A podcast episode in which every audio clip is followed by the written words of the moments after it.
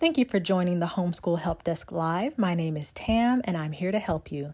You can find me on TikTok, Instagram, Pinterest, and YouTube at Cousin Tam.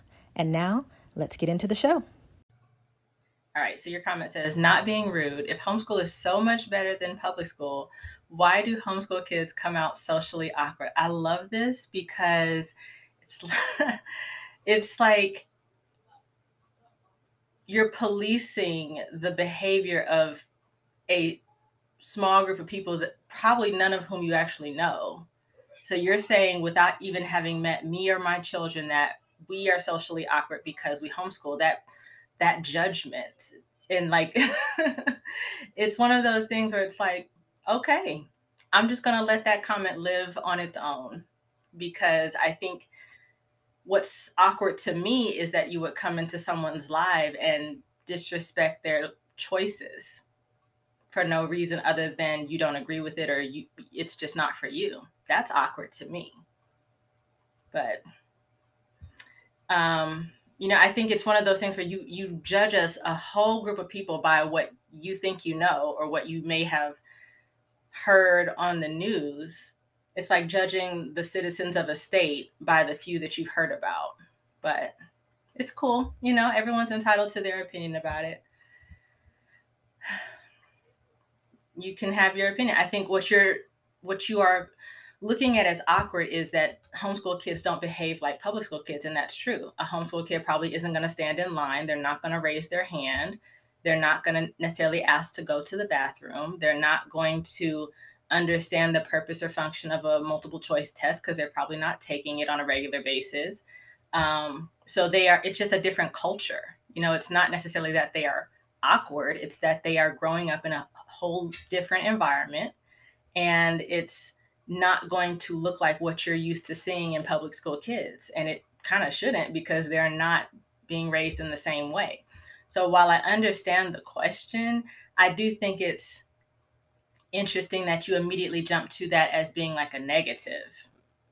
Why is it negative that because they're raised differently that they act differently? They're going to.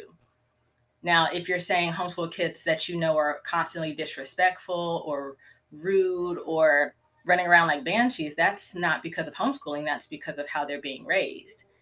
Because, you know, there's always going to be differences in how you associate a child's behavior with their home life. A disrespectful child isn't disrespectful because they go to public school. They're disrespectful because of how they're being raised.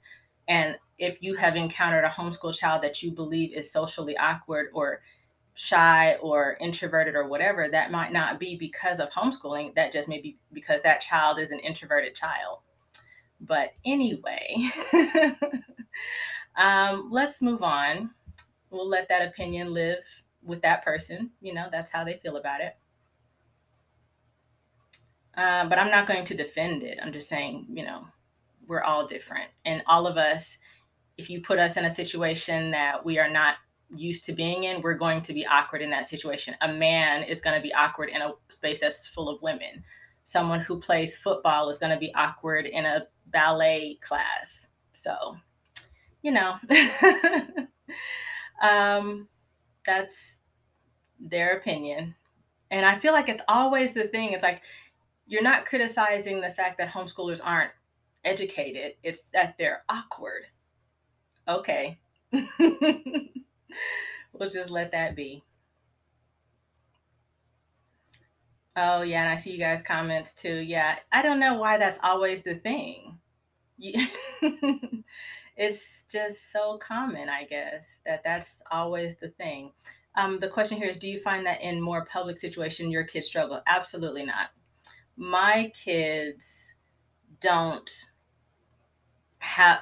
I think for me, and I'm just going to use me and my kids as an example. I struggle in public situations because I have that, you know, ingrained fear of judgment that I think we constantly are compared to other people in public school. So you just kind of grow up with that. You're always comparing yourself to other people.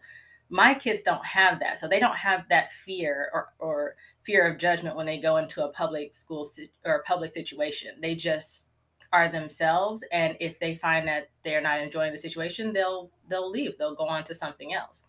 So yeah, no, I don't find that my kids are struggling. You said, do you take awkward as a criticism? No, I don't. I just explained that, you know, any one of us in any situation that we are not used to being in we're going to be labeled awkward. Like I used the example of a football player being put in a ballet class. It's going to be awkward. Is that a criticism? No, it's just, we are all going to be that way. I just find it interesting that the question or the critique that often comes up with homeschooling is that it's not that the kids aren't learning. It's not that the kids aren't developing. It's that they are socially awkward, meaning they don't behave like public school kids. That's the implied criticism, is your kid is awkward because they don't behave like the majority of other kids. So it's an implied criticism, but I don't take it as a negative. In fact, if you told me my kids behave like public school kids, I'd be like, why is that? Because they're not public school kids. They're just kids. But I almost think it's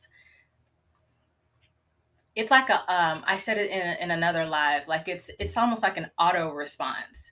As soon as someone says homeschooling, I am a homeschooler, someone else comes along and says, but what about socialization? Or aren't you worried they're going to be awkward? I've made several videos about this on my page. It's like, it's the auto response for me. That's just like, okay, here it is again. And I try to just, you know, address it kindly, especially if it's asked kindly, but I also do just like kind of roll my eyes. Like, here's that same old question again.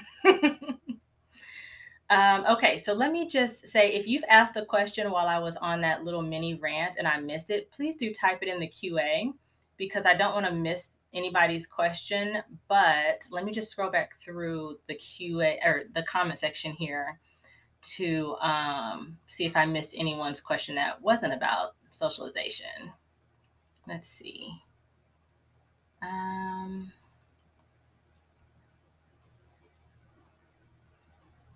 Okay, I see most of you guys are kind of agreeing with me. I appreciate that.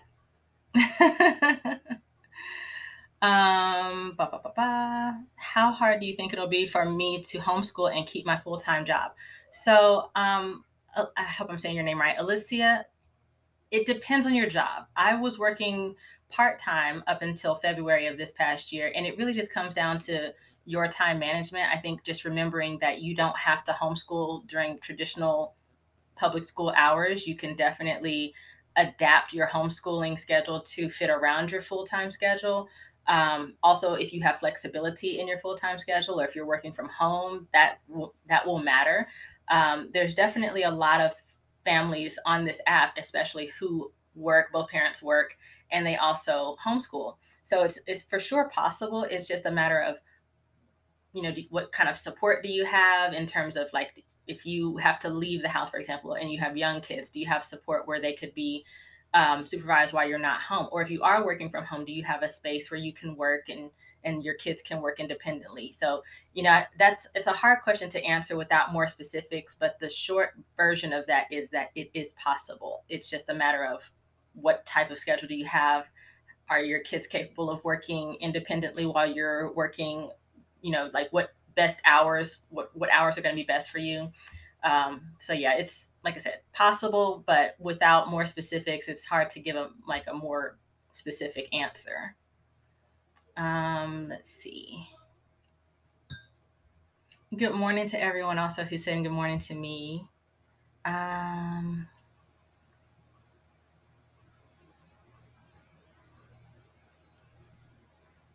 Okay, I think you guys are chatting with each other. I'm trying to keep up with the conversation. Okay, that's the question I just answered. Like I said, if I missed your question, because I'm trying to go back through the comments, just type it in QA so that I could go to it quickly. Good morning. Okay, I think you guys are going back and forth with each other.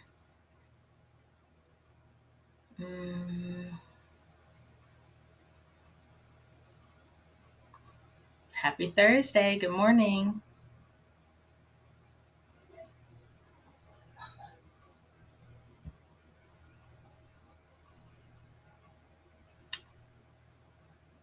Wait, what are we arguing about? My kids standing in line? What are we talking about? I'm trying to get caught up. Oh, you said, why isn't standing in line taught in homeschool? No, I'm not saying it's not taught in homeschool. I'm saying that's not a default response for kids.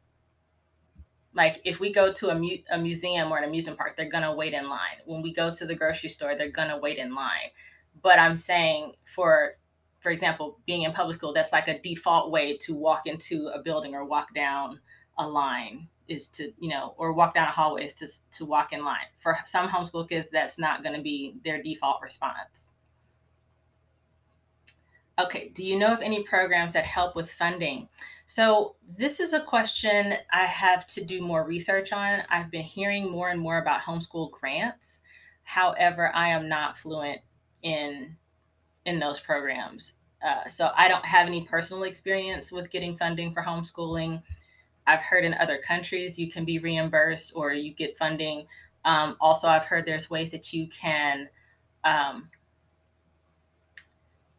file your taxes and have educational expenses be counted or counted as a deductible or a deduction rather.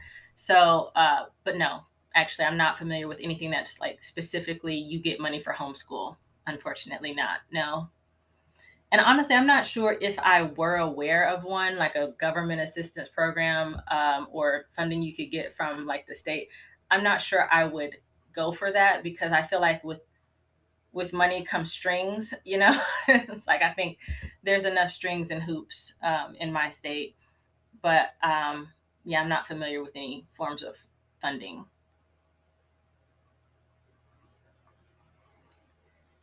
Okay, you said, I've been homeschooling my kids for 5 months. It went horribly. Can you give me tips on schedule?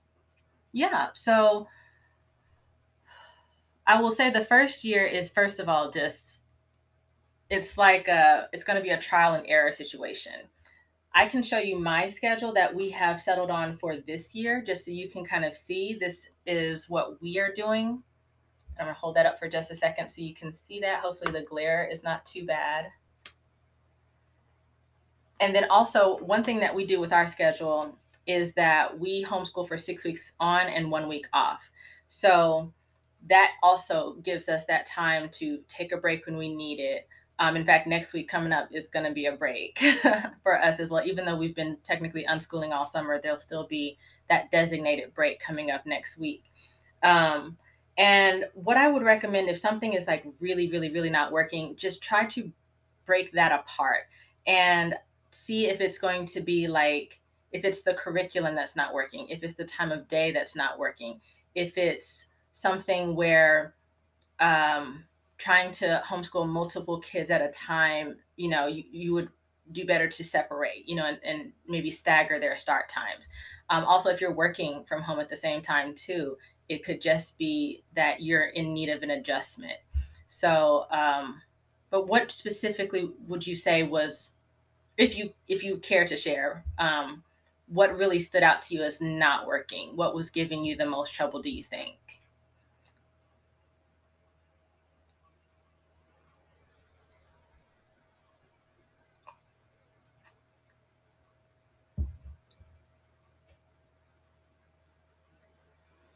Okay, and then what are we talking about over here? Yes, it's 6 weeks on, 1 week off. Yes, that's our academic schedule. So this is our schedule for the year, and the weeks in yellow are when we're off. And I found that following that throughout the year is really, like I said, it's really helpful because we're not homeschooling all the time, every day, all day. It's just, it gives us those consistent breaks to look forward to.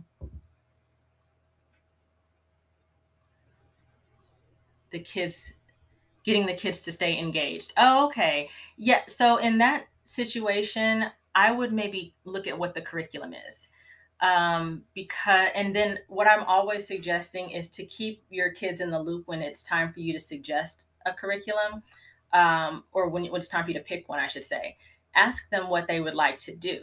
I know in the beginning when I was just getting started, I was picking things based on what looked good online. I would see something on Instagram, and go with that. But when I would ask my kids what they liked, it wasn't the same thing. So including your kids in the decision-making process of the curriculum, I think will help, because if they help pick it, they're more likely to be engaged with it. So that's what I would recommend. And then also you might want to shorten the time frame for each subject. It might be that the amount of time being spent on the subject might be a little too long, because keep in mind, when you're homeschooling, you don't need to necessarily spend an entire hour on math. Your kid might get it in 15 minutes, or their attention span might just be for 15 or 20 minutes, because it also depends on your kid's age as well. So it could be a number of things, not just the schedule itself. But I would for sure try to adjust with the curriculum. It might just be like, especially if you're using a workbook, but your kids prefer something digital, that's going to be hard to keep them engaged. Maybe incorporating more games could also be helpful. If you look up the hashtag game schooling, I think you'll see a lot of different options there too.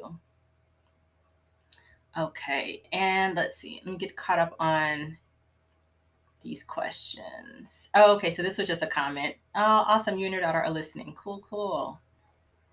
Okay, here we go. How can I get my child to read a little better? So first of all, how old is your child? Emmy Lou, because my answer will be might be slightly different depending on what age we're talking about. If we're talking about someone really young, 11, okay. So when you're noticing that they're reading, is it a matter of them not wanting to read? Are they struggling to read? Are you picking the books that they read, or are they picking the books? Because I'll just use myself as an example. My middle child was, I thought, not a strong reader, but it was really because I was picking what she was reading. When I started to let her pick, that kind of turned around. I was thinking, well, by 10, you should be reading chapter books and books that don't have pictures in them. And she just really wasn't into it yet. But when she's reading a graphic novel, she's very fluent with the dialogue, and it just flows from her because she's actually interested in graphic novels more so than chapter books.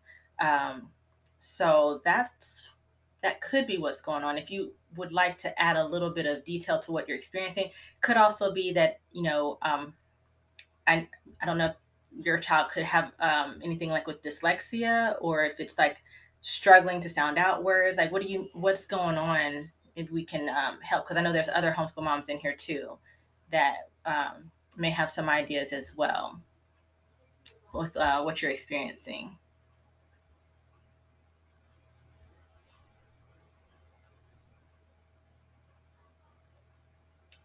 Oh, no. Okay, so you said she was bullied and you think that's got her timid.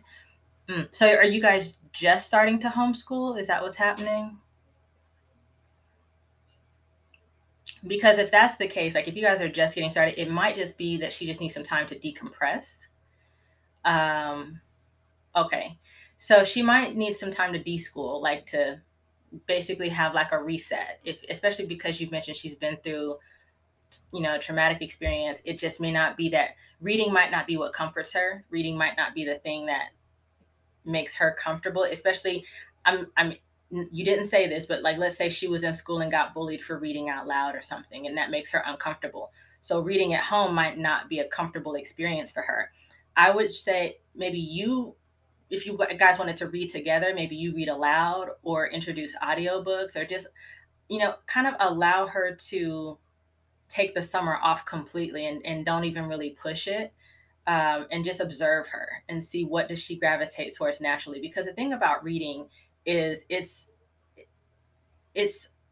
something that you have to do in life, right? Like anything that you want to do, reading instructions for a video game still requires some reading, to know what you're supposed to do on that level, reading a recipe to make something that you want to eat. So reading will happen. Even just turning the closed captioning on for the shows that she's watching, reading is involved. Selecting a Netflix show, reading the description of it, reading's involved. So your child will read. She just may not personally right now choose to read for pleasure. And that's okay. You might have a child that's more interested in art, illustration, math, and reading is just boring to her. Excuse me. So I would just take the summer off, spend some time just observing. Excuse me.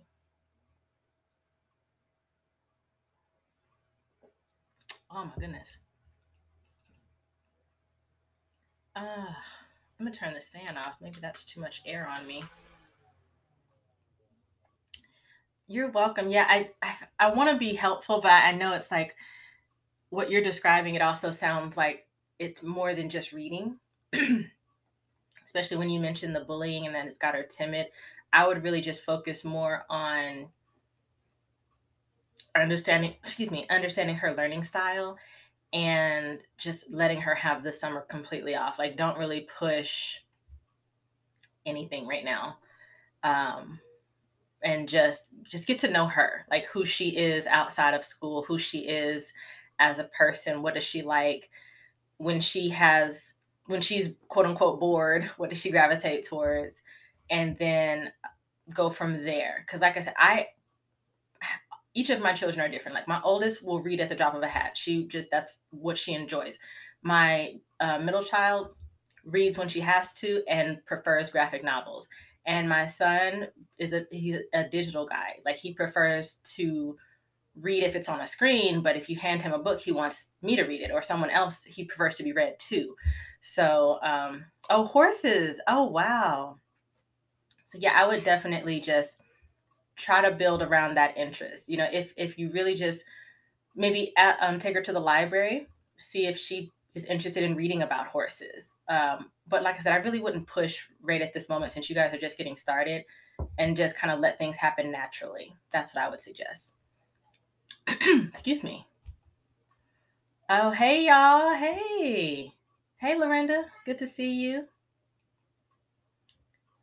You say your husband hates reading and he's doing just fine. Yeah, like I said, reading's not something that everyone's going to just want to do in their spare time, but it is something that everyone has to do just in life. Like right now, we're all reading the comments of this video or of this live. So, you know, she just may not naturally gravitate towards it, but that's okay. And, you know, you can just learn her learning style and just focus on what she is interested in. You know, if, let's say it's like she mentioned horses, watch some documentaries about it, incorporate it into any, like you might go visit a horse farm or something this summer. It doesn't have to be that she sits down and reads a paragraph and does, you know, a reading comprehension workbook right away as soon as you decide to. And that's another thing for anyone who's new to homeschooling. Just because you have decided to start homeschooling doesn't mean you must start homeschooling that same exact minute that you fill out your paperwork. You know, you can take some time to breathe, take some time to get to know your kid, get to know their style. She may prefer audiobooks. And to me, that's still, you're still absorbing the story, which is, you know, still just as important as being, you know, absorbing the information and being able to comprehend what you have taken in. Maybe see if audiobooks are more interesting to her. But yeah, that's what I would just take some time to decompress and get to know what she's interested in and how she likes to learn. That's what I would suggest. Yes. And I see you guys are also saying deschooling is so important. Yes, absolutely. Okay. And then I see Kay is chatting with Just Juicy. Okay, cool. Oh, okay. That's another good point. Jules is saying, I hated reading until I was about 12 and discovered Harry Potter. Couldn't keep her hands off. That's so true. Like she just may not have found the books that make her excited to read. So that's so true. Oh, and then, oh, hey, exclusively Jessie also saying her 11-year-old wasn't a big reader until she introduced him to audiobooks. Now he's obsessed. Yep. So many different paths to reading. Because you could do audiobooks while they're holding the book, which is, you know, same, you know, kind of thing, like they're being read too, but they're with the book at the same time. That's also an option. So, yep.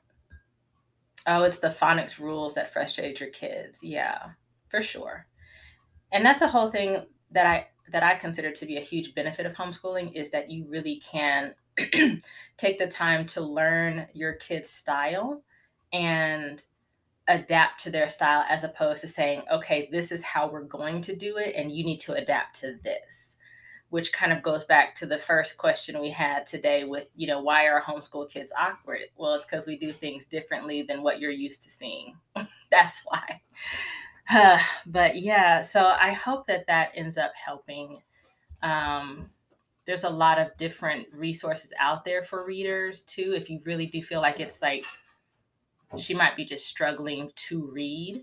And that's where I also mentioned, like, you know, if dyslexia could be an issue as well, just getting her assessed for that. But if you don't think that that's the issue and it's more just, you know, she's just not interested, then that's okay. You know, not everyone's going to be interested in reading.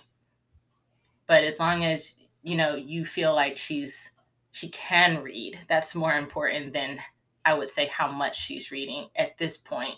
And then as you guys are, you know, deschooling and adjusting to homeschooling, you can make whatever adjustments you feel are necessary from there.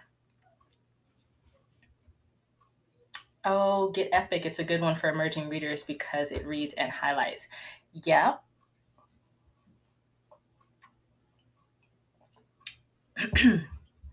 Could be.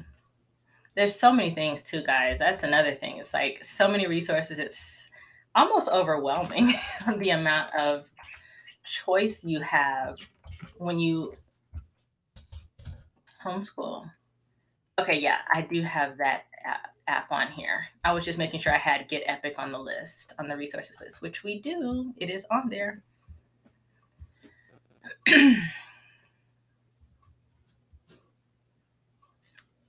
You said your dyslexic son loves Epic because it enables him to finish a book on his own. Oh, awesome. Cool. And then Emily says she just got it. Okay. Oh, that's awesome.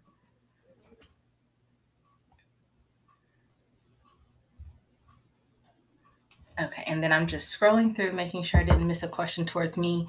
If you guys have asked me a question, I'm just clearing out the QA right now. Please do type it in the QA. It just makes it that much easier for me to see your question or comment in case I missed it. But I know we're also like chatting amongst ourselves in here. Like you guys are chatting with each other. Hey, from Connecticut. Yay. Awesome. I'm just going back up. Thank y'all so much for the likes too and the follows. I appreciate that. Oh, wait a minute, Andrew, you found a multiplication Uno game on Pinterest. It's fun and different. I'm going to have to look into that. I definitely want to incorporate more games this coming year.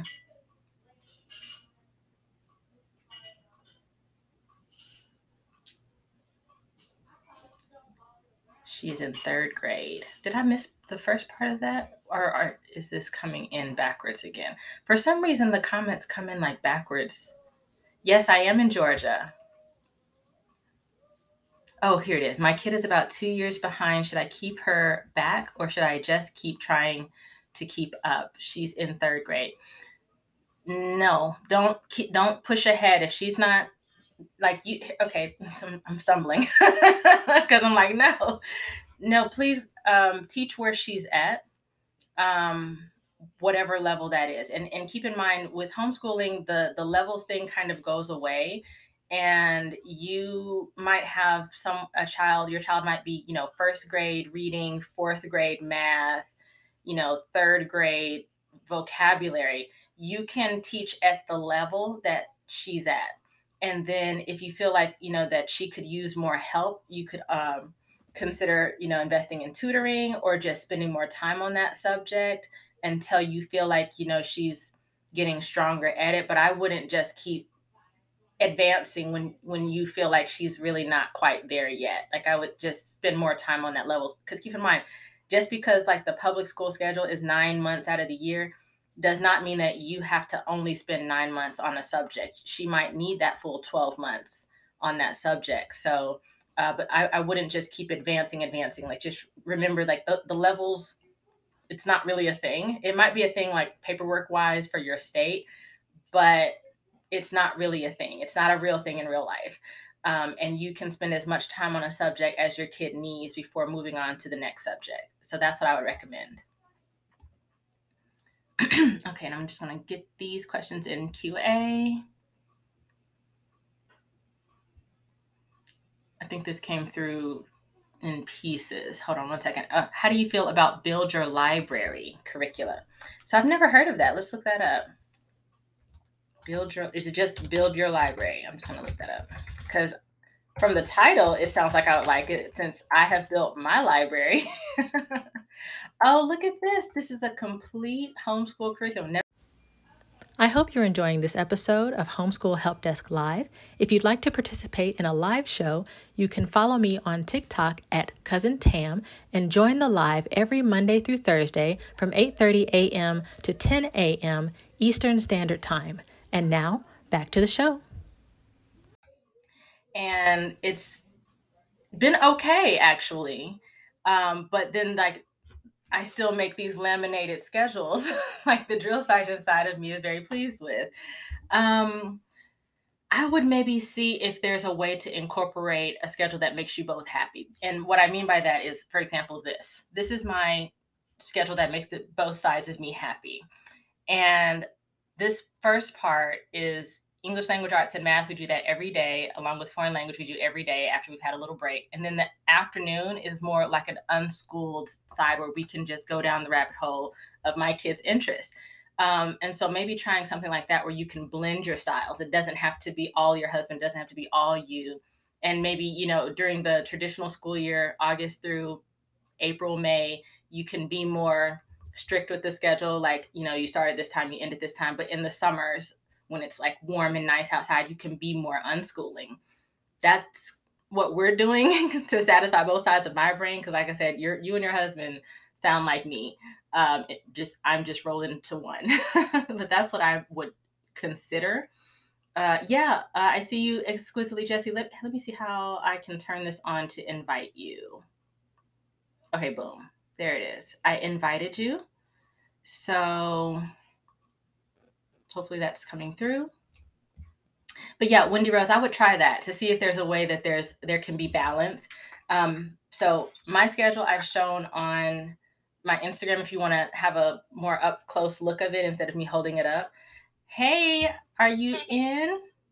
Yeah, I'm trying to figure out how to do the video part. So my understanding is if you click on your photo, an option will come up for you to join, click on multi-guest, and then you should be able to turn your camera on. Not your photo, sorry. Click on multi-guest. Hey! Hey! I can see you. I can't see myself, which isn't helpful. I can see you. So you're talking about buildyourlibrary.com, right? Putting you on a tripod so you're still... I could see myself because then I could show you what I'm talking about. Okay. I can see you. I'm not sure.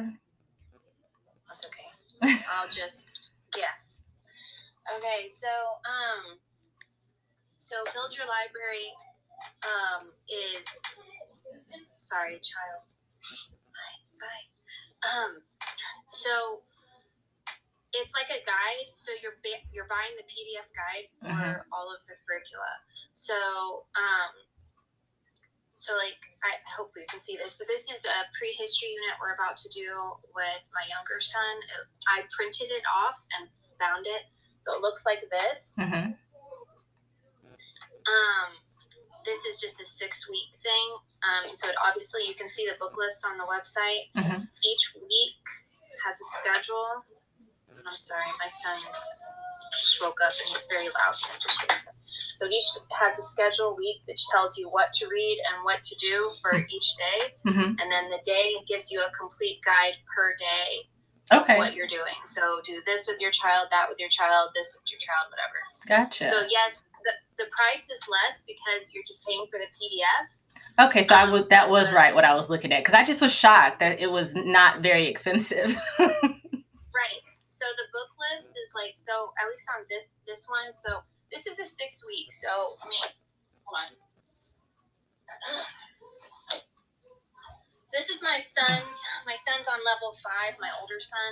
This is how big this is. Mm-hmm. This is a 36-week curriculum. This is level 5.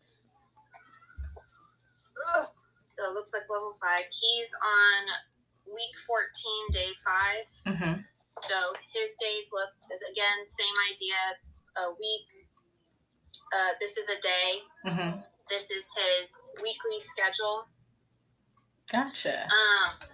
So on this, it also has in the back of it is all the worksheets and everything that are all done up for you to do more worksheets for all these different things. This is history section, maps and all those things.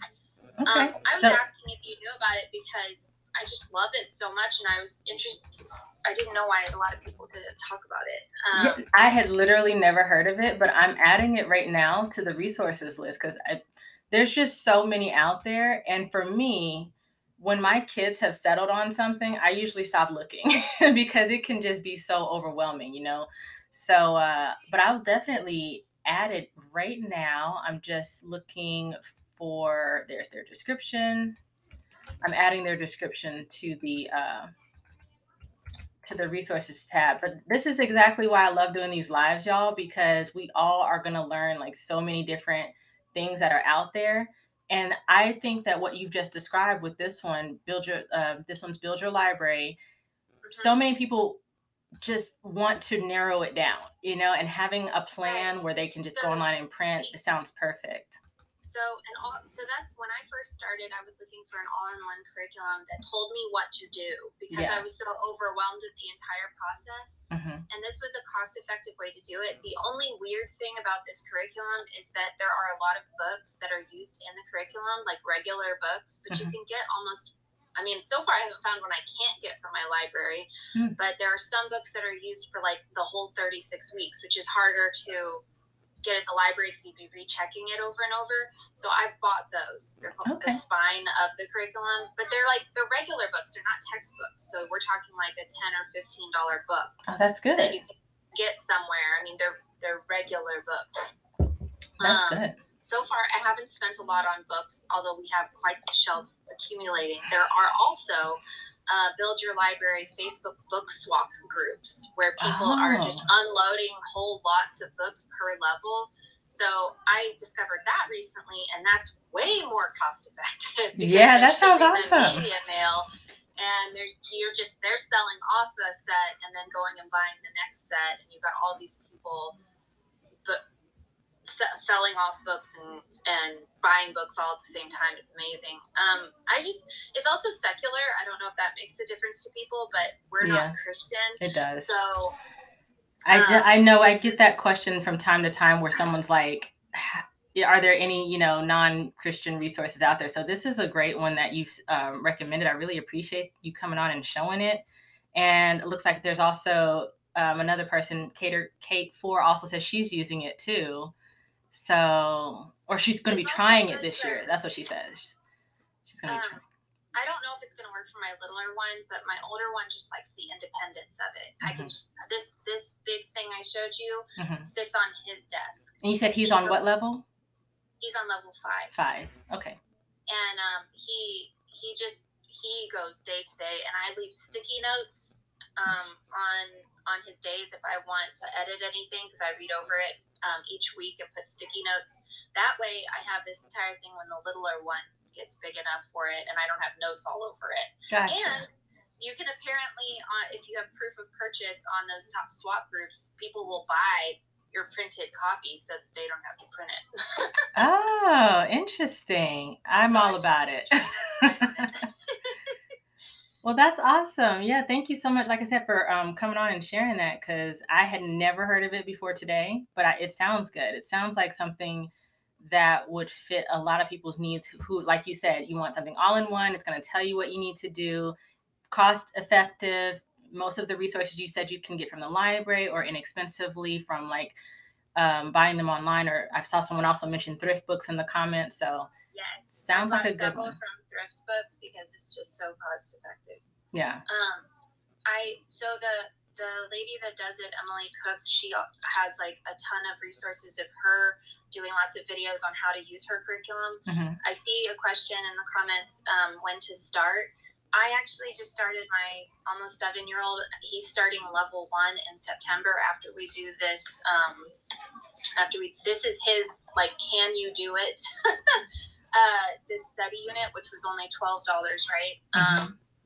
So we're going to try it and see if he can do it, because he's dyslexic and has ADHD. So I don't know if he'll be able to be as disciplined for it, but you can start at 0. I think 0 is more, it has ages on it instead of grades on it. Yeah, that's I noticed that. That's not what the levels are supposed to be.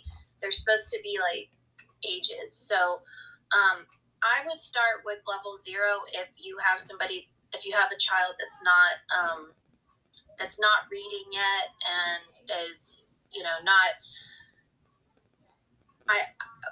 quite, you know, that's still doing kind of preschool type stuff. And otherwise I would start with level 1. Gotcha. Okay.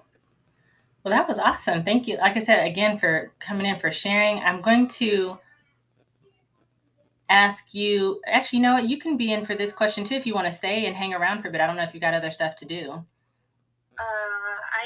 I don't really. My husband woke up and he just drinks coffee for like 30 minutes. So.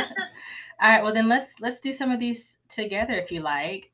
So it's this question was about 5 minutes ago. So let me just actually clear this one out, because that was part of the same question from before. And then we'll do this question. I don't know if it's popping up on your screen too, but it says, do you know of any assessment tools for math? And this is from Mother of Daughters. So I have used Spectrum tests from Carson DeLosa to do our math assessments just on an annual basis. There's also the website EduLastic, which I have put in the resources list in my profile. That is free for you to sign up just with an email. You can choose a bunch of different assessments there, math included. And that's something that you could do online. The Spectrum Carson DeLosa would be like a workbook or something that you would print if you would prefer to do like a printed assessment. But what about you, Jesse? Do you guys do any math assessments? So my plan is to do an IXL assessment, because they're easier to use. But another one, there's one out of California. I think it's, the California Achievement Test? I'm sorry? The California Achievement Test? Yes. Okay. That one I may use. When I do my assessments, I try to do both math and reading at the same time, so that my kids don't have to do like tests all. I want them to only have one experience if they can, because they don't like testing. Right, understandable. Both of them respond really well to IXL, so lately I haven't had an issue with that, because it also depends on the age. Yeah, I was just gonna say that is definitely a factor. I don't know if she mentioned the age of her kids, but yeah, the age will matter for sure. Yeah, with math, I just try to, so like my 11-year-old, our situation is weird in that we started homeschooling in the pandemic. And I'm like a semester away from my teaching degree. I just had a complicated pregnancy, so I had to drop out. I did my student teaching and everything, so it was weird that this happened. I'm sorry to hear that. I hope you're okay now. Everything's okay. It's just now I have this. So when we started homeschooling, I learned everything, right? So my one kid that when we dropped out of public school because of the pandemic hadn't finished. He hadn't finished 4th grade, and we didn't learn until recently that the reason he was struggling in math was because he didn't finish his foundations in 4th grade. So now I have a child that would technically be going into 7th grade. Who's like looking at me, and he's still on 4th grade math. Gotcha. So that's another thing about homeschooling people need to understand, especially when they are testing their kids, is your kids can be all over the place. Yeah, they can.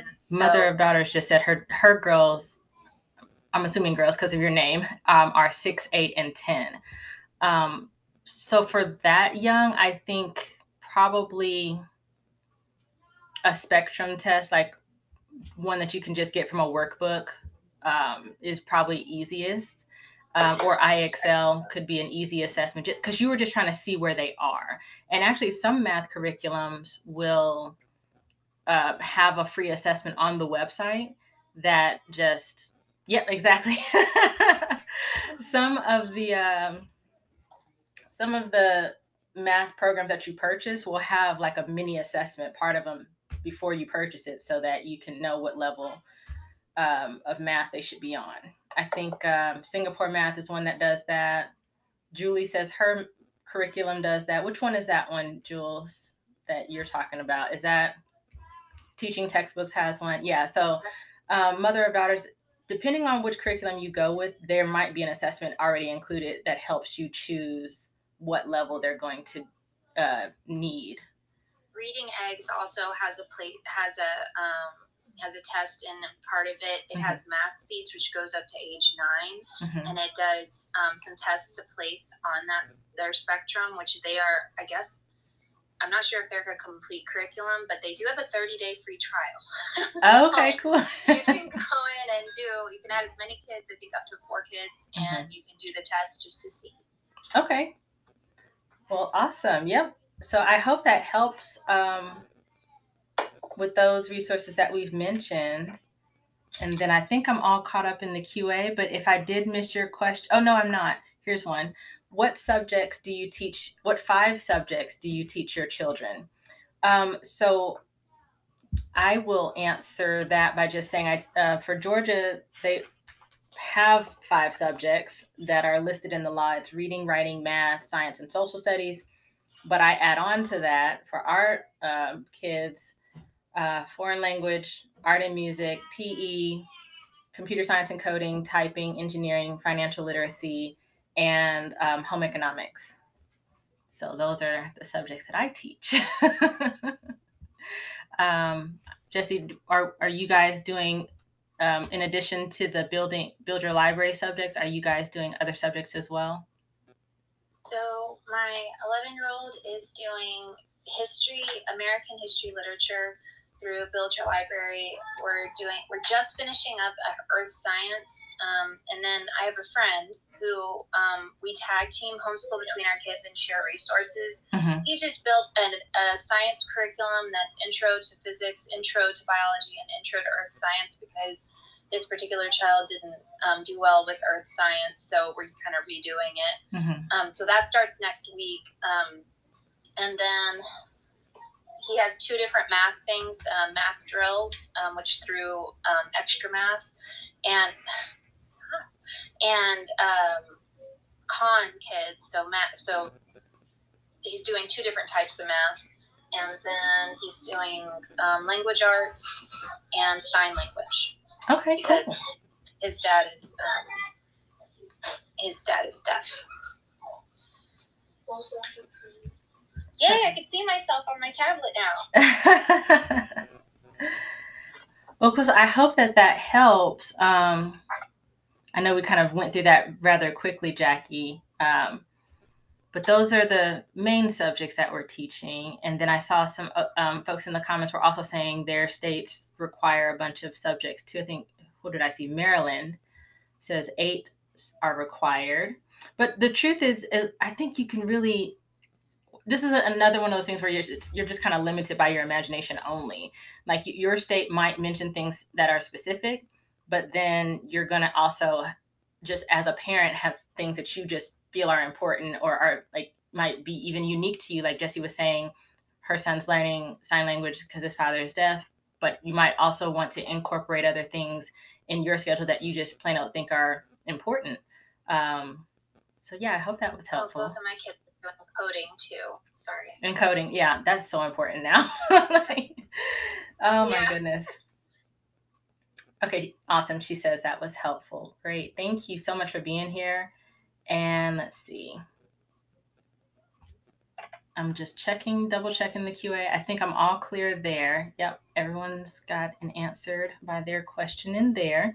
So yeah, if I did miss your question in the chat while we were chatting, while chatting with Jessie, please do type it in the QA if you don't mind. But I think I'm caught up in the comment section as well. Because I was trying to, look off to the side too, but also pay attention. I didn't want to be rude, but I was trying to make sure I wasn't missing a question. No. I think I saw a question about grants earlier. I'm just trying to scroll back through. Oh, there it is. From Mothering to Miracle says, what types of grants are out there? So I did briefly talk about this earlier. I'm still educating myself on grants. Unfortunately, I don't know much about it. And it's something that I haven't tried to look into personally, just because I've just really, I'm always looking for free resources anyway, or, you know, just very inexpensive ones. But I'm just not very familiar with grants. I don't know if you are, Jesse, if you're familiar with grants or anything like that.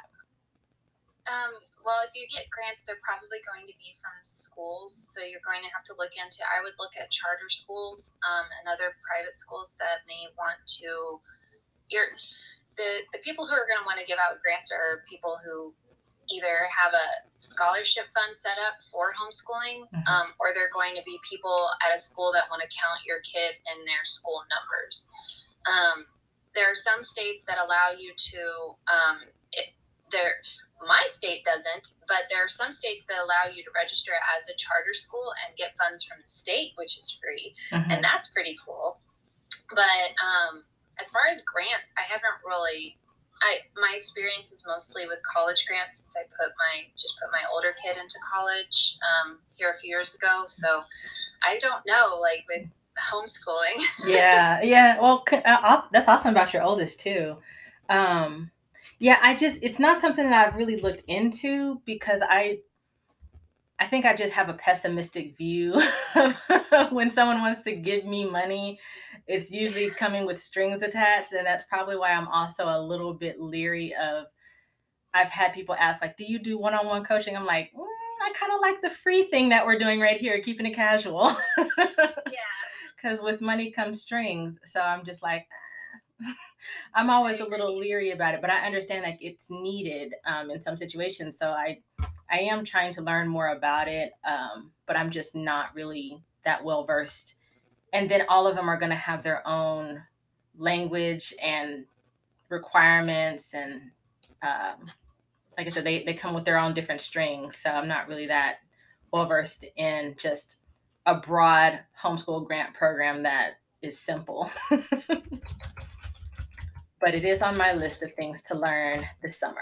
I kind of missed what we were talking about in the last view's comments. Hey, Hannah. No, I haven't. My mom has been here for the last 2 weeks distracting me. That's what I was saying. Like, it's on my list of things to learn about, but I haven't looked at it yet, but I will. What was it? Oh, Mission-Led Mama, her name's Hannah. She was saying, did I get a chance to look at the one that she sent me? She sent me some information about a grant, and I haven't read into it yet. But if you wanted to just give a brief description or synopsis of it, let's see. Okay, cool. I was just double checking the QA. We're caught up.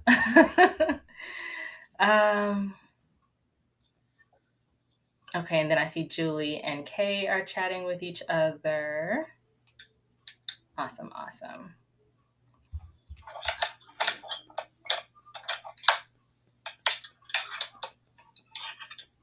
Yeah, it's a grant for homeschoolers that have special circumstances. Yeah, and she's out of Florida. Is it specific to Florida though? Because I think, if I recall, I did read that part, that it was kind of Florida specific. I can't get to my inbox while we're live, but it is on my list of things to read and learn this summer. Oh my goodness. I am hot, but this thing, I feel like it's going to make me cough again. Yeah, it's Florida only. That's what I did read that part, because I was like, wah, it's not for Georgia. And she said it's a list of medical issues. In other words, it's a list of medical issues, ADHD, dialects, etc.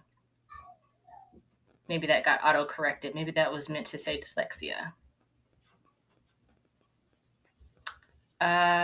Julie is asking, did I see a new bill in Arizona? No, I can tell you that right now. I specifically don't look at Arizona. Had a horrible experience in that state. So I often don't look at it. Let's see. What are we talking about? Arizona HB 2853. Okay, are you talking about Build Your Library? I think they're talking about The Good and the Beautiful. Oh. Okay, what is this bill talking about? Government language is just, it's its own language, isn't it?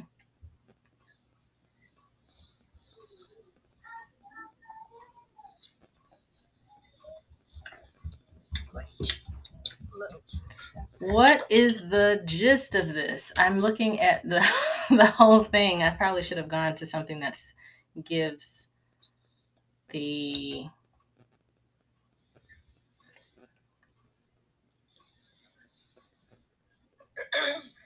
Oh, it's meant to be a good thing. Empowerment, scholarship accounts, appropriation.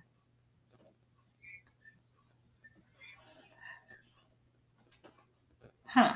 Wait, is this a good thing?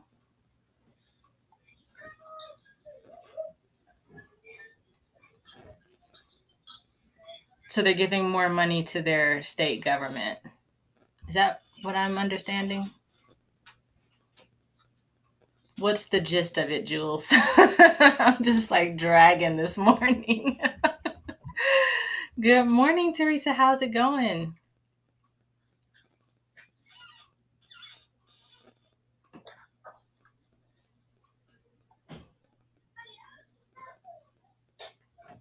Oh, so this is funding that can follow the student as if they're homeschooling? Oh, no. Wait, no. Nope.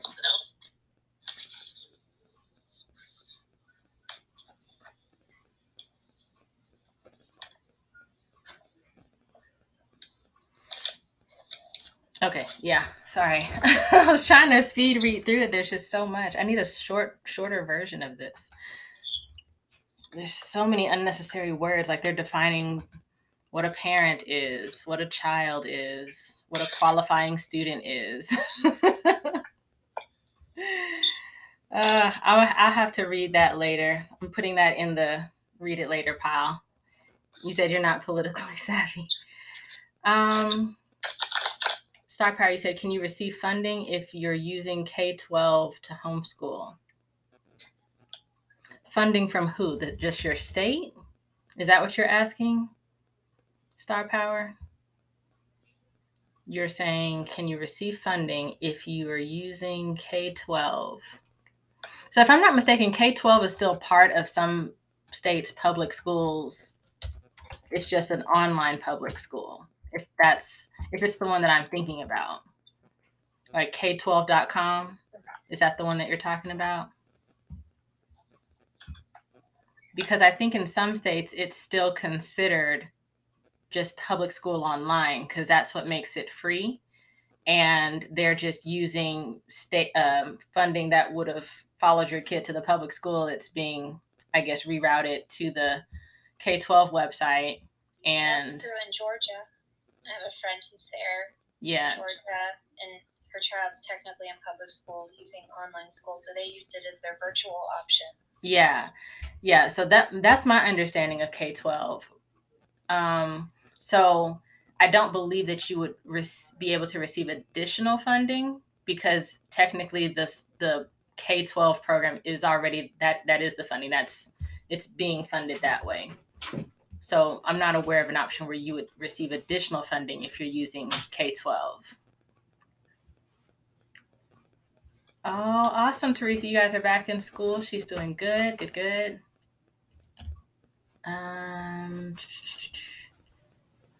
Yeah, I'm sorry about that. Yeah, I don't know. I'm not aware of an option where you would be able to receive additional funding.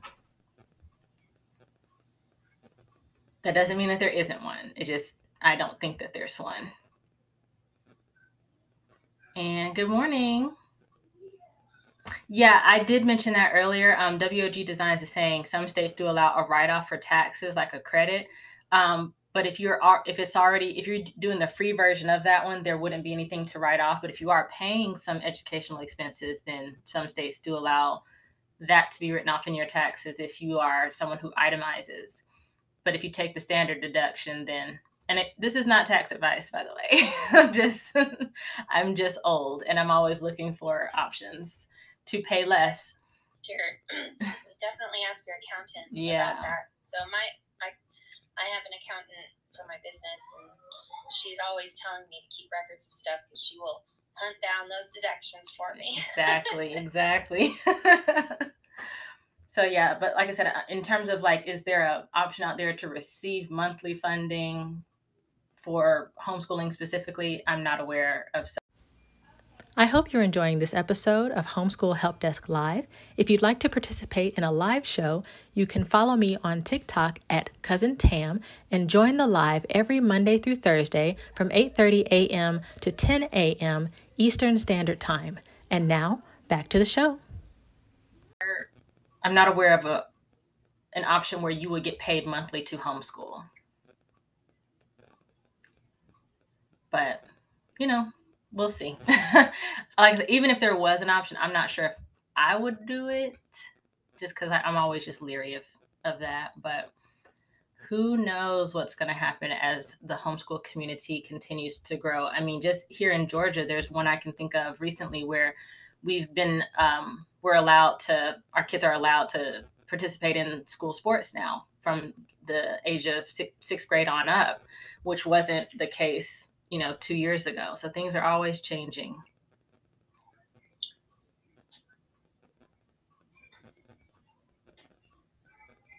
Okay, you said now in Tennessee it doesn't matter because there's no state income taxes here. Yeah, and that's another thing too. Like some states where there's no state income tax, I know like Texas, there's not a whole lot that you would even, I guess, benefit from trying to file it on your tax, because like you said, you don't have income taxes there. But yeah, every state is so different when it comes to homeschooling. Oh yeah, that's exactly what I was saying, Queen Hippolyta. You said Illinois proposed that, but it was struck down because money comes with strings. Yes, it does. Always. What is that economics phrase? There's no such thing as a free lunch. So yeah, always beware of the free t-shirt and the free pizza. Destiny, you're asking, what age do you think is the best to start homeschooling? So this is a good one that I think anyone in here who is homeschooling can add in your thoughts on that. So my answer is kind of twofold. So number one, you start when your state says you should in terms of like paperwork. You want to just have your paperwork submitted on time. But in terms of when do you start to get formal, I would say it's going to depend on your kid. If they're asking for things, if they're getting into everything, wanting to learn what's this, what's that, mommy, what's this, what's that, they might be ready. And that might be at the age of 4, might not really be till the age of 7. But in terms of just being official and, keeping all your I's dotted and your T's crossed, whatever your state says is the year or the age to start, that's when you submit your paperwork.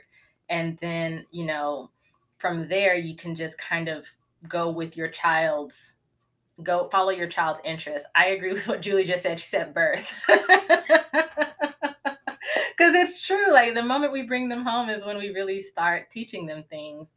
But I know you probably mean like something more formal, sit down with a workbook or something to that effect. And I would say that's going to depend on your child's readiness. Exactly. Perfect word. Thank you. Yeah.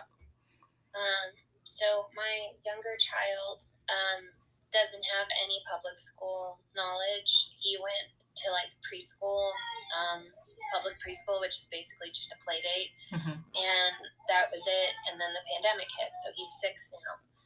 And he has none of the conditioning that comes with public schooling. And it makes him a completely different learner than my older child. And I do think that he could have started even younger. And we're going to hear from him in just a second. I don't know if you hear him in the background, but that's all right. He definitely.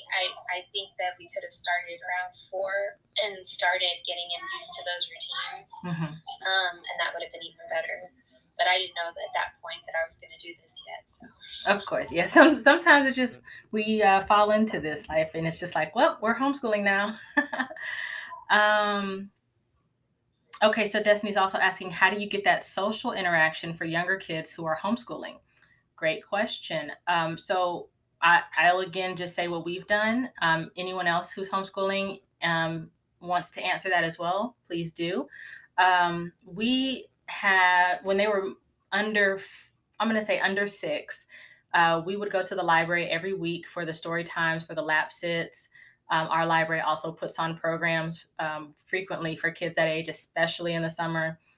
We also have done Girl Scouts. So I think you can start at 5 when they're a daisy.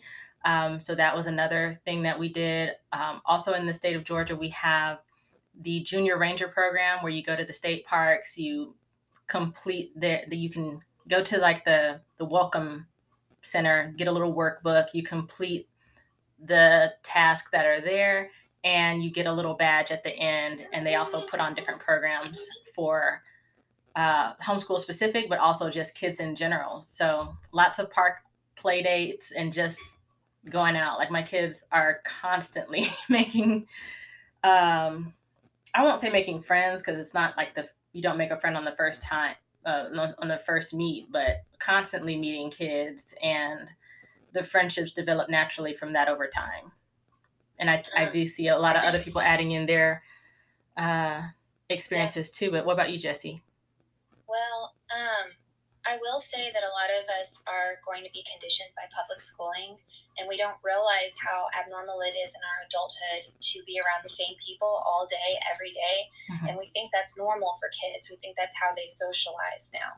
And it's a shock to kids to go, when they graduate from high school, from seeing the same people all day, every day, to not seeing those people all day, every day. When you're homeschooling, you're creating a different type of socialization. So you have to give yourself grace. You have to give yourself grace to know that this is not the same, and stop comparing yourself to the yardstick that is public school. In our house, we do all the same things. We go to the library a lot. We go to the park a lot. My older kid's in Boy Scouts. This younger one is, I'm pretty sure he's on the spectrum, and he does not like people.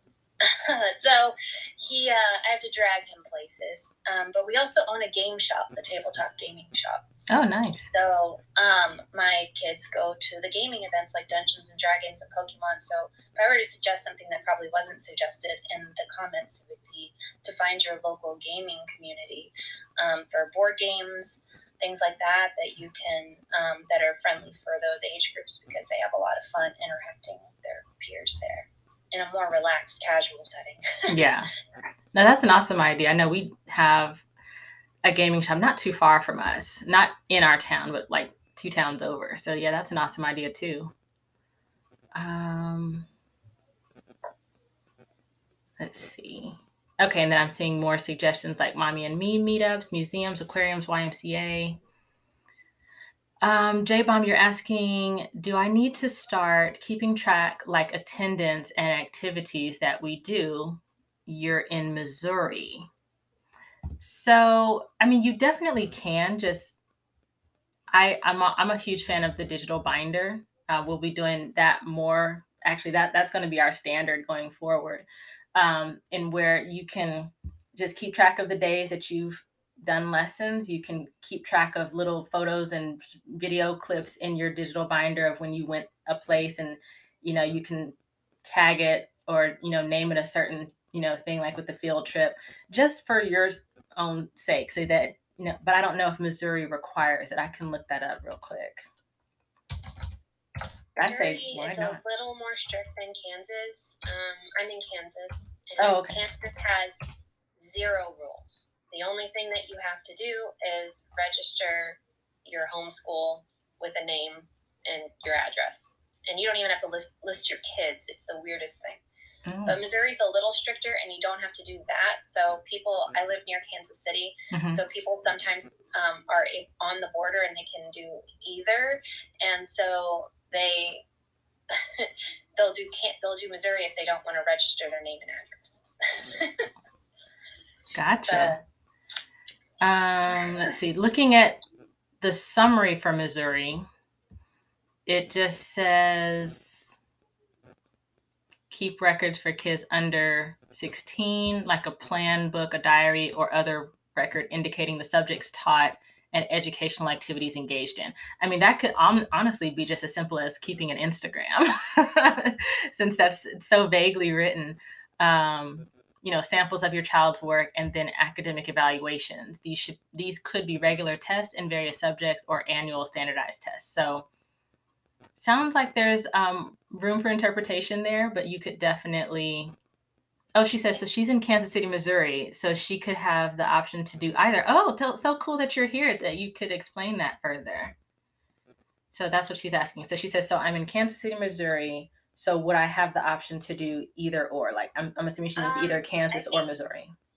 I think that it depends on the, I've only heard of this once. I think I would play it safe. And if your address is in Missouri, I think I would do Missouri. And the person I heard this from, I can't speak to it. I'm on the Kansas side. So I'm outside of Kansas City, up north of Kansas City. So I'm close to you. I'm within an hour of you. But like, I would do Missouri for sure. I just wouldn't risk it. It's just not worth it. Okay. Yeah.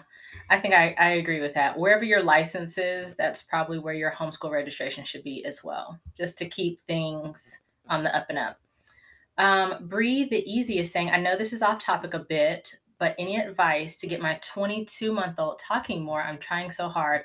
Bree, I would say take it easy. Like 22 months is still quite young. You know, don't compare, I would say at this age. Now, if you really feel like there's a problem, I would maybe bring it up to your doctor on the next, well visit. But definitely take it easy. Some kids just aren't ready to talk at that age. It's still a baby to me. So, there might be some little, mama, dad here and there, but it does, you might not have full sentences for a while. Every kid is a little bit different. So I would not, to me, not talking at 22 months is not abnormal. But like I said, seriously, if you think there's an issue for sure, like I think your next well visit might be 24 months, definitely bring it up then, but just keep talking to your baby that they're going to pick it up naturally. But I don't want you to feel like your kid's behind, like that ahead or behind thing is literally made up. Yes. Hi. Hello, Anna. Let's see. Okay. And then I saw also Magnolia Boutique Bows is also in Missouri. And she said from what she can tell, there's not a lot required. Okay, cool. Yeah, it doesn't seem like a lot here. It seems like it's pretty much a little bit less than Georgia. Like, actually, it's not a whole lot that's required. Queen Apollosa says her middle one barely talked at that age. She's 4, and now she talks constantly. Yeah, this might be a time to enjoy the quiet. I know I'm teasing a little bit, but yeah, I would say take it easy. They will speak in their time, but if you really feel like it's an issue or like a problem, definitely bring it up at the next visit. She said that's true. Oh, good. I'm gonna have to head out. Okay, well, thank you for being here. Yeah, for sure. It was fun. Thank you for giving me something to do this morning. No, I appreciate all y'all for being here. This was just a nice start to my day. And actually, my mom has been in and out. I don't know if you guys have been hearing the door. And she's been like tiptoeing. It's so funny. I've just been ignoring her. Oh, my gosh. That's my mother. But I'm not going to invite her on because then we'll have another Midwest goodbye. You're starting him in speech therapy just to help a little. You figured it wouldn't hurt. I mean, again, it's so hard to say you must do this, over the internet, just, from a comment. I would say always, go with your gut and do what you think is best. And, like I said, keep your doctors involved, medical professionals involved, especially if you really think like this is concerning, if it's concerning you, because you've been with your baby from day one, if it's like, this is giving me cause for concern. So So yeah. You say your kids are so loud. Oh no, I didn't hear much. I think maybe also my mom ears have tuned it out because I hear my kids, but I don't know if you guys can hear my kids. But yeah, y'all have a good one. Thanks for being on. And thank you y'all again so much for the likes. I see the hearts coming up.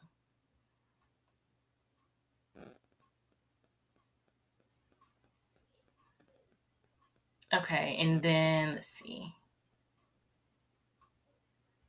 My son was behind and they said he needed Babies Can't Wait. Now he's 8 and reading on a 6th grade level. Awesome. And he said it was based on his pediatric doc. She said for him, it's talking, not understanding, at least. Well, then, yeah, like I said, if your doctor is making that recommendation, I would just kind of go with it because they're the ones that have been, you know, consistently seeing and tracking the growth. And you, of course, have been there all this time, too. Okay, they said it's a verbal delay, not a mental. So I think he just needs that extra help. Yeah. So, yeah, I would go with that. You know, for me, it's just we're a chatty family. So we just are constantly talking and our kids pick it up. And I don't know, I feel like my son... He's a funny one. He will just say the most off-the-wall thing, and you'd be like, where did you learn that? And then you look around and you're like, oh, I see. The people you're surrounded by, that's where you learn that. But, yeah, I would always just do whatever you think is in the best interest of your kids, for sure.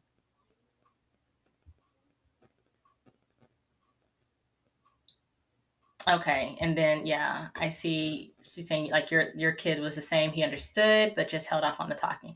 And that could be the thing, too. It's like, you know, they understand what's happening. They're just like, they're not a chatty kid. It's totally fine. They'll speak when they have something to say, which I kind of respect that. But, yeah, every kid's different. But always, always, always just do what you think, you know, is best. And sounds like you already are. You were just asking for any other advice and tips, so that's awesome. You said, please put your mom on.